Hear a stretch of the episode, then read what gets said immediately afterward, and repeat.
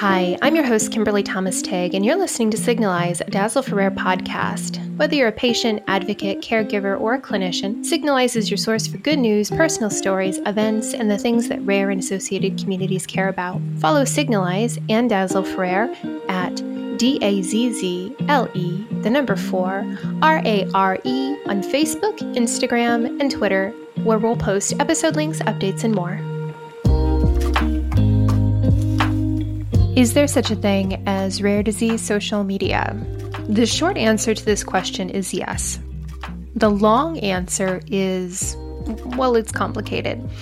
You can find anything you want on social media. If there's something out there that you're curious about, that you're passionate about, or that you're angry about, there's a platform for that. While this isn't always great, it does give groups who have historically not had a voice in media the chance to be heard. While Dazzle for Rare is quote unquote hosted on Facebook events every year, and it can technically happen on any social media platform using the hashtag DAZZLE, the number 4 RARE, we typically get the best engagement and sharing on Twitter. This has been the case since 2016 and to date.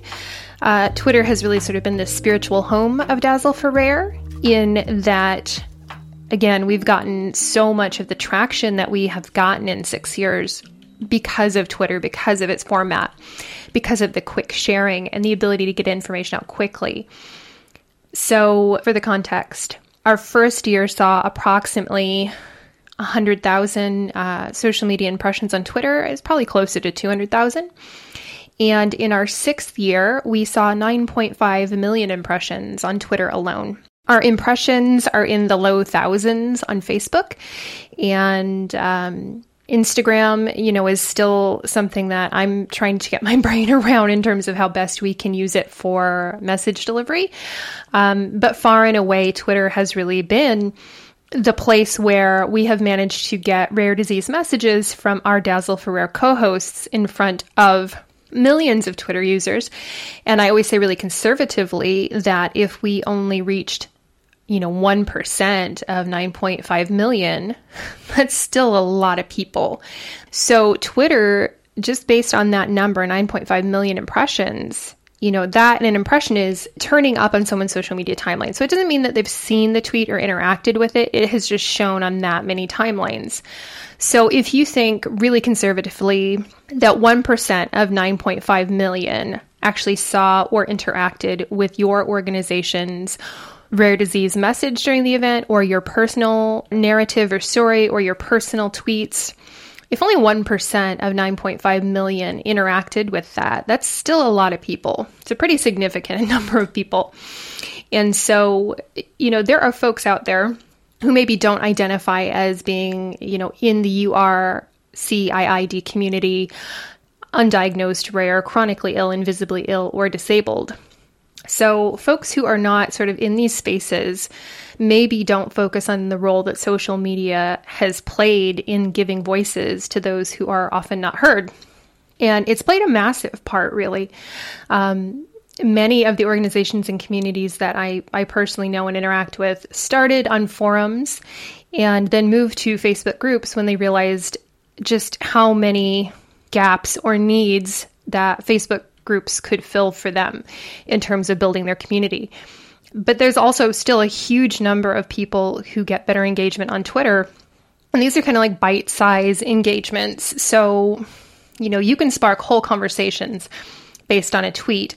You can reach people in ways that you may not have thought about based on a tweet. And so Twitter is also a really important forum for many rare disease organizations and it's given people a place to quickly share information with maybe a hundred, maybe a thousand, maybe hundreds of thousands in one fell swoop.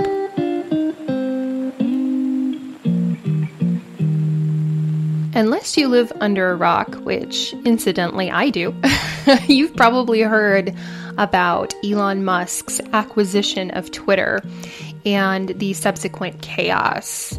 This is definitely not the place to have a lengthy conversation about that.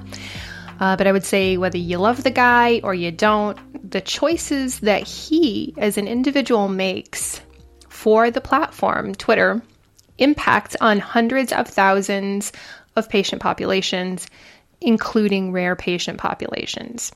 Let that sink in. Actually, or as he tweeted uh, somewhat recently in this chaos, wait for it.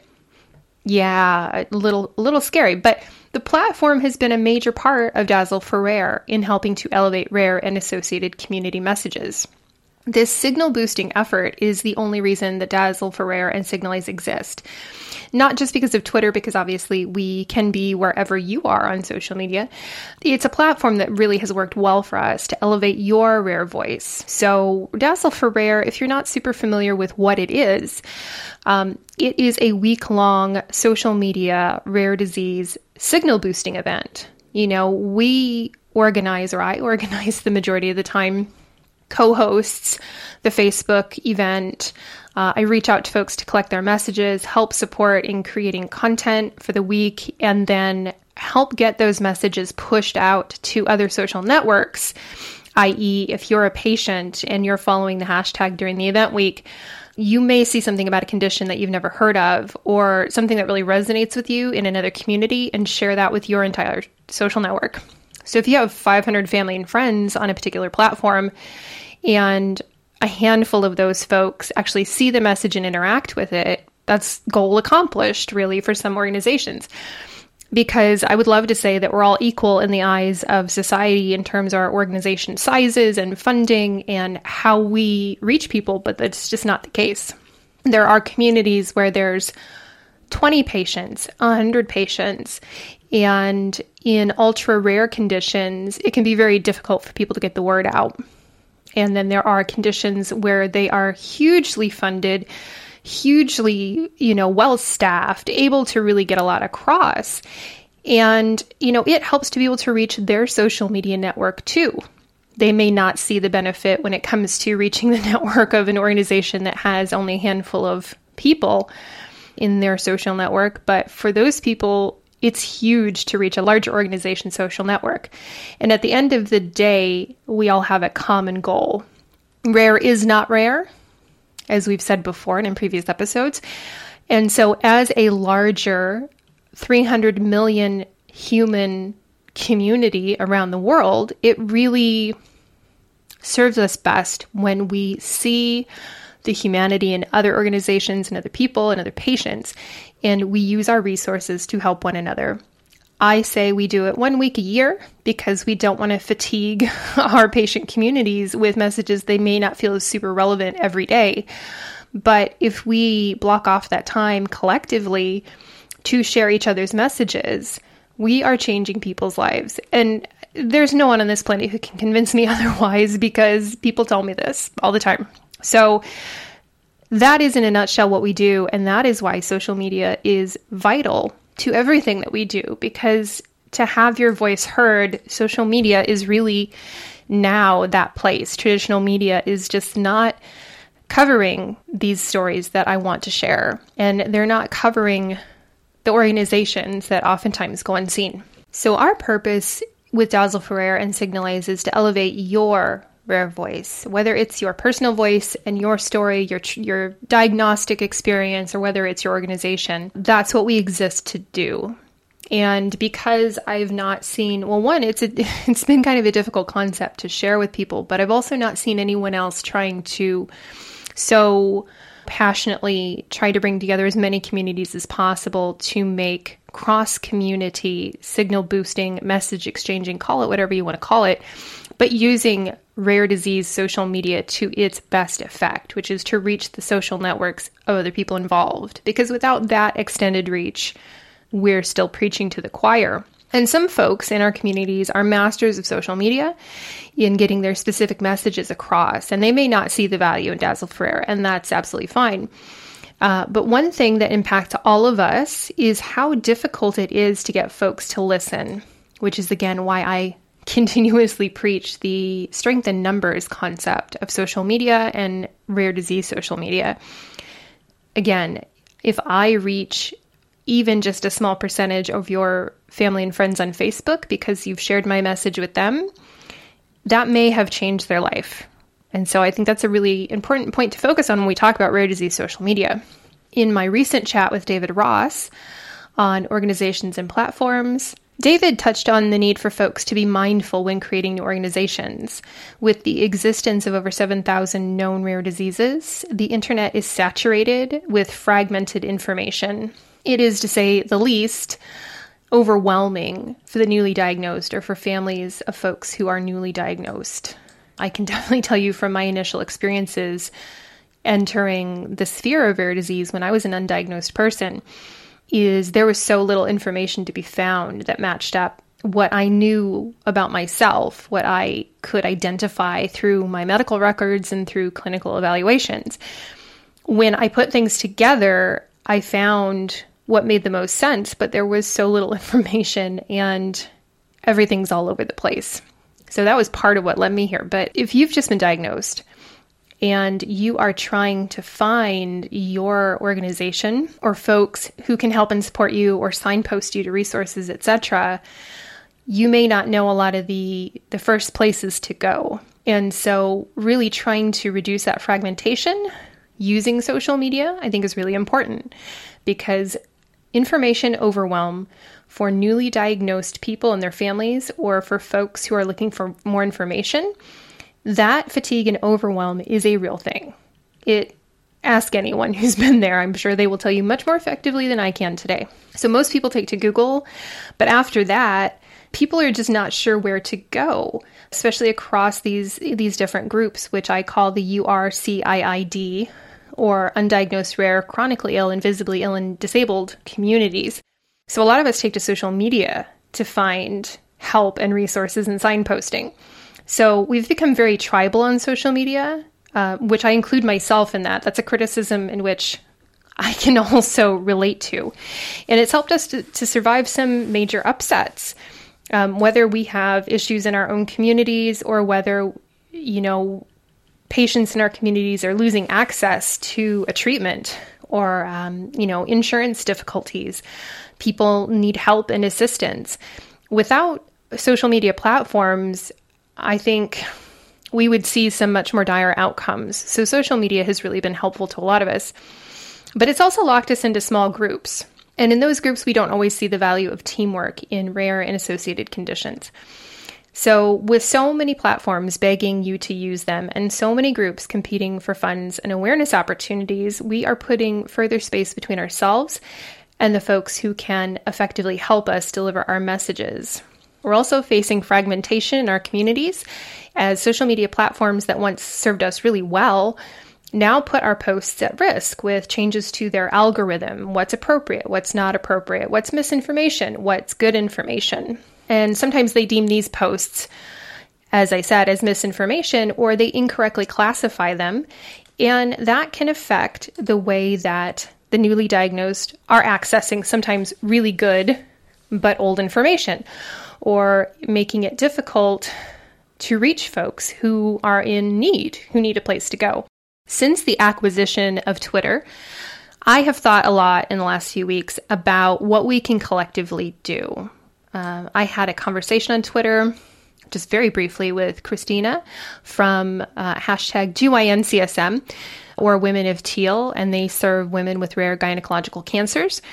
And she was joking, you know, with Twitter kind of circling the drain, does that mean all of our organizations have to go to TikTok? And so, what that prompted me to think was that actually maybe we need to do this together rather than communities individually vetting social media platforms. Maybe this needs to continue to be something we do as a unified community. In my recent chat with Sean Gordon, we lightly touched on the Rareverse, which is a concept he explored in a Rare Revolution rare tech post on the website and what the potential is for a tech light online application. And when I see tech light, I mean you don't need a VR headset, you don't need additional equipment, you don't need to download anything. Take that metaverse experience, which again is a purely digital experience, and apply it to the needs and the concerns of rare disease patients. We have a, a, a platform where a person like myself in a wheelchair can walk around, jump, walk upstairs, have a physical persona in a body that doesn't work doesn't work physically. And so these interactions uh, include things like walking, sitting, and playing books off of a shelf. These are some of the physical activities that some of us have lost the ability to do on a daily basis. And so for Sean, who is currently using a wheelchair full time, when we did a demo of Rareverse, he really enjoyed the sensation of being able to walk around a room and sit. And I very much understand that. I have seen changes to my mobility over the last two or three years. And, you know, none of us know what the future holds. So sometimes that concept of being untethered in a virtual realm can be very alluring. So there are folks who have moved their social media efforts to other platforms recently, such as Mastodon. And I know a lot of folks are going to Discord and Clubhouse, especially Clubhouse. A lot of people have invited me to Clubhouse related things for rare disease. So folks are moving to these platforms for their community events and organizing. But as the platforms multiply and as segments of our communities grow older or are ready overwhelmed by these choices, we face major changes in how we communicate. Many of us are already struggling with a variety of communication difficulties, but then when you add more tech, you add more platforms, you add more complexity, we start to see the possibility for basically rendering some of our community members quote unquote homeless on social media because they're not able to catch up to the the technical curve or to really understand where everybody's going or what's happening. Some people really enjoy the ease of use that they find in Facebook and Twitter. And if those platforms are no longer able to serve our communities, then what happens to these folks? It's in the spirit of this that I would like to ask you guys out there, um, our nonprofit leaders and our rare advocates and advocates in other condition areas, to join me in some panel discussions on how we can collectively vet platforms and make coordinated plans to move our communities together, ensuring that we can find solutions that work for our community's needs while staying together, avoiding that fragmentation and weakening of our strength as a whole. We always say, um, you know, stronger together to kind of rip off the um, Scottish independence hashtag and statement from 2016. But it's true that we are stronger together. And Dazzle for Rare has really cemented that concept in my mind and possibly your mind too in the last six years because watching our co host list grow from maybe two, three, four in the first year to over 25, closer to 30, that means that your message is helping to reach those extended social networks. And I think if we make vetting something that we do together as a wider community and we make really good decisions about moving our communities together and doing these things in a coordinated way, that we're able to make our presence known on social media and maybe even help to shape these platforms in a way that serves our communities. Because there are 300 million of us around the world, and those are patients. But then when you attach spouses and children and jobs and local economies to each of those 300 million people, we are affecting the world around us every moment of every day. So, the decisions that we make as a group and the way that we coordinate as a group could be very meaningful to the future of social media, but it's something that we have to talk about. And I'm inviting you to join that conversation. If you're interested in taking part in a panel discussion like this, I would love to potentially record it. So maybe a Zoom panel or a few Zoom panels um, or meetings. And I would be excited to share what I can and what you would like to have shared on Signalise and you know maybe on other platforms for video or for other ways to engage people. So if you're interested in taking part in this, you can email me at Kimberly K I M B E R L Y at D-A-Z-Z-L-E, the number four, rare, R-A-R-E dot net. You can also connect with me on LinkedIn. Say many of you have since the podcast started, so I thank you for that.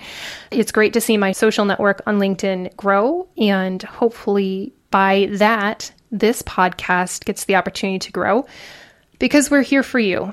The only reason that I do this is because I'm passionate about sharing your community's voice, your personal stories, the good news that gets us up in the morning and helps us get from 8 a.m. to 8 p.m.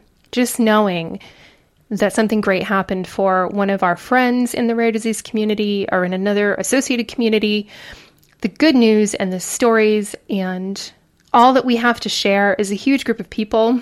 I know for me personally, keeps me going. And I hope that through the ups and downs, these things keep you going too. So I would really like for folks to let me know if this is a concept that you're interested in exploring. For the moment, speaking of LinkedIn, LinkedIn seems pretty stable. so I hope that it's a place that we can grow our networks with clinicians, pharma, and with other major stakeholders. But I don't see it as being a viable place for our everyday users and our patient communities.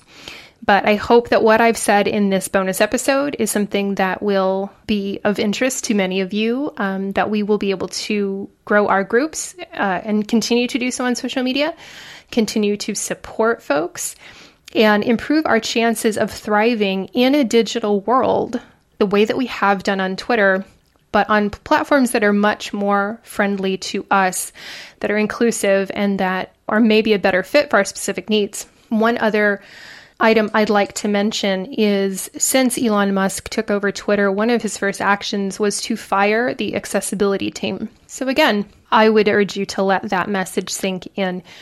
Love the guy or don't, that's of no consequence to me. But what does worry me is when someone doesn't see the value in accessibility to millions of people around the world, I start to fear what the future holds.